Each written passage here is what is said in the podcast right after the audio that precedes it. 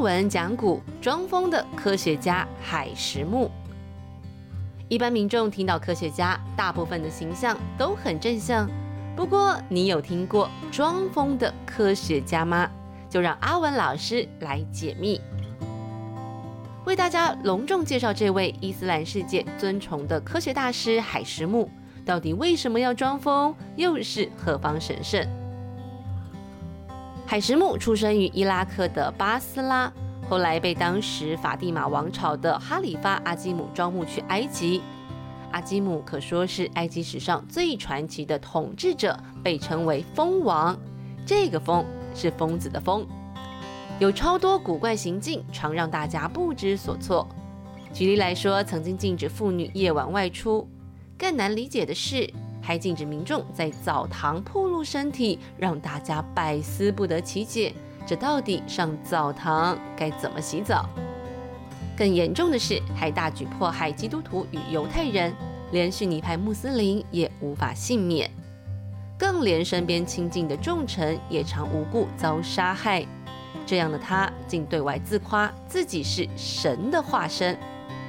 不过特别的是，因为超迷信占星术，倒是非常礼遇学者。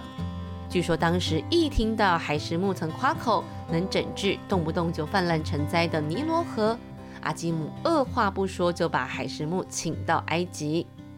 只不过实地勘验后，海石木这才发现自己的治水计划难以实现。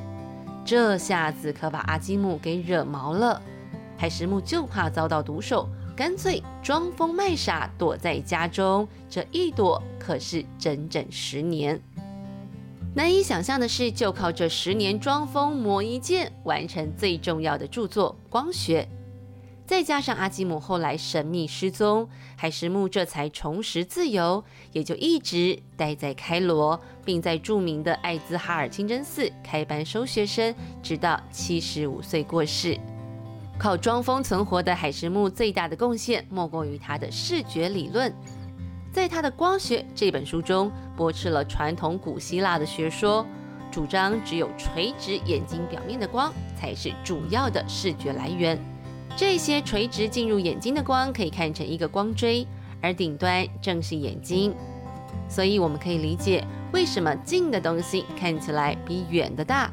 因为静物所形成的光锥顶角比较大，而且一个物体的任何一点都可以发出一条直线垂直进入眼中，建立一对一的对应，产生清晰的视觉。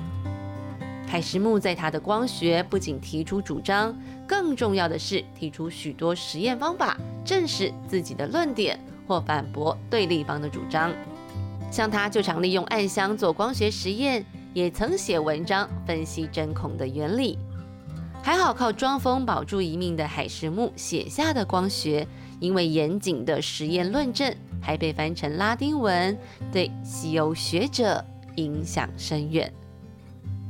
阿文讲古还有更多有趣又充满知识的小故事，敬请期待哟。